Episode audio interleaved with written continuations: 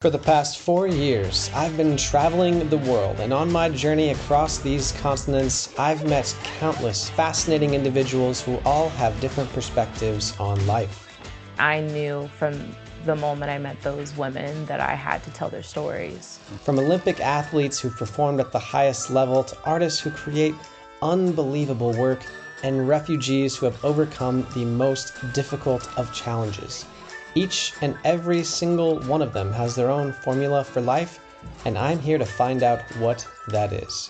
What they wanted, whether they knew it or not, is they wanted to be inspired. My name is Trevor Carlson, and this is the Formula Podcast. On this episode, I'm going to be sharing some of the more memorable books that I read in 2022 and a one sentence review of each one. So hopefully you find something here that you want to listen to and add it to your reading list for 2023.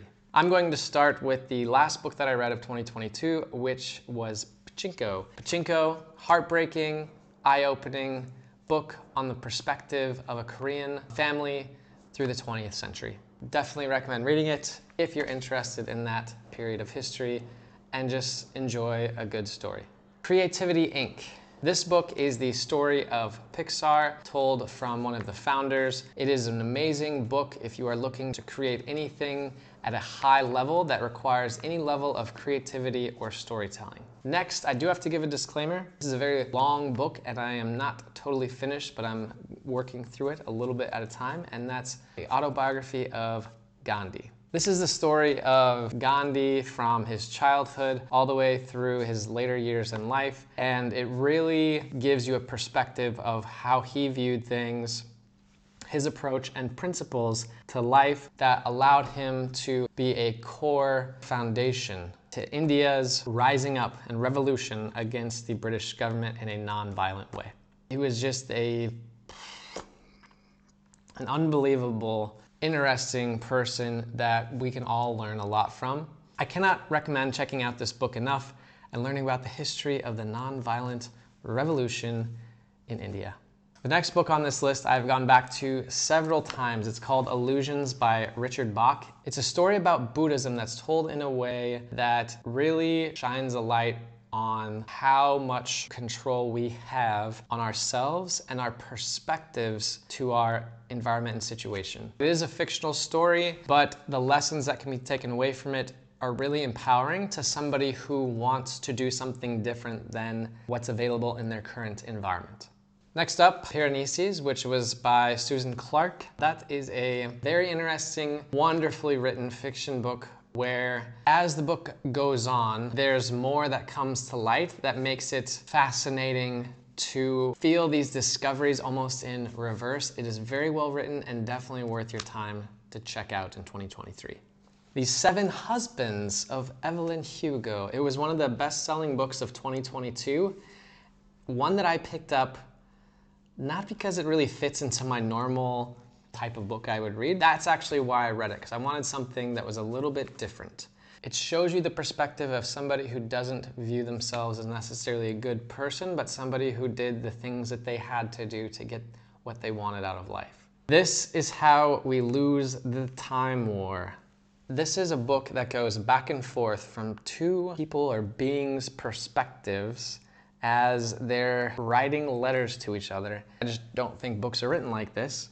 It's amazing. It's a wonderful read. It's a lot of fun. If you enjoy science fiction and something that's a little bit different, you're definitely going to enjoy this book.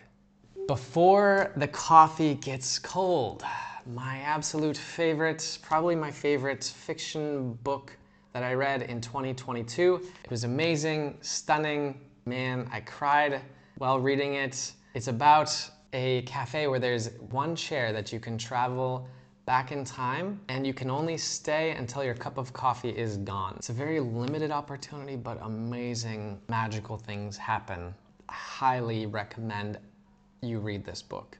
It is unbelievable. I cannot describe it I cannot recommend it enough. $100 million offers. Now, this is a sales book by Alex Hormozi. The lessons in this book are really, really, really solid from a sales perspective. I did feel that the writing was weak often, and I don't know if I could recommend it as something you should read, as something you'd like enjoy, but if you want to get some lessons out of it by flipping through and kind of picking and choosing, definitely there's some solid pieces of advice in there. Just don't expect anything that's like written poetically, should I say.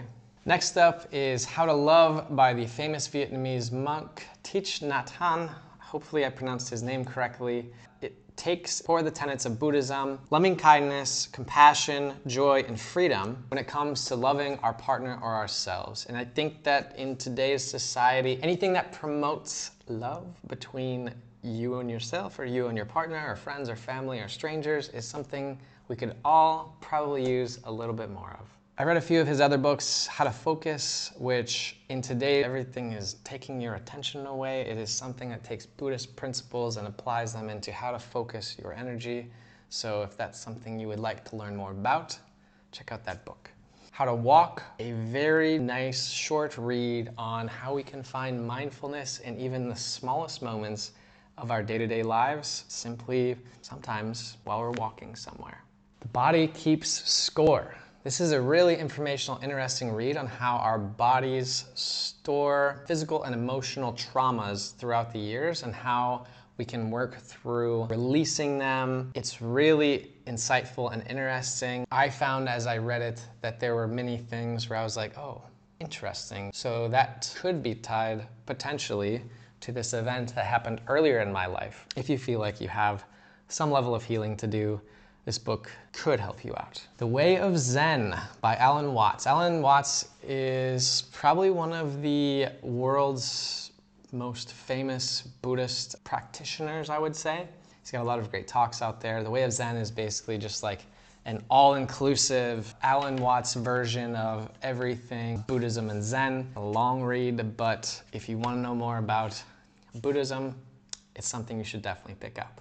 The Song of Achilles. If you're into mythology, you're definitely going to want to pick this up. It's the story of Achilles and Troy, which we've all probably heard a hundred times. But this is from a different perspective, from his companion's point of view. And it's very, very good, very different from any story of Troy you've probably ever heard or read before, and well worth reading if you're into mythology. Last book I have on my list is one I've revisited a couple times because I feel like it's so prominently displayed in society right now. It's called The Sane Society by Erich Fromm, and it kind of poses this question. I'm paraphrasing a little bit, but it's like by us pursuing more financial goals, like getting our own house, our own TV, all these things, are they driving us to unhappiness? Are they driving us to what he describes as insanity because we're, we're getting all these things and we're alone and we're miserable? Are these goals driving us to misery and unhappiness? And if that's the case, like how do we course correct that so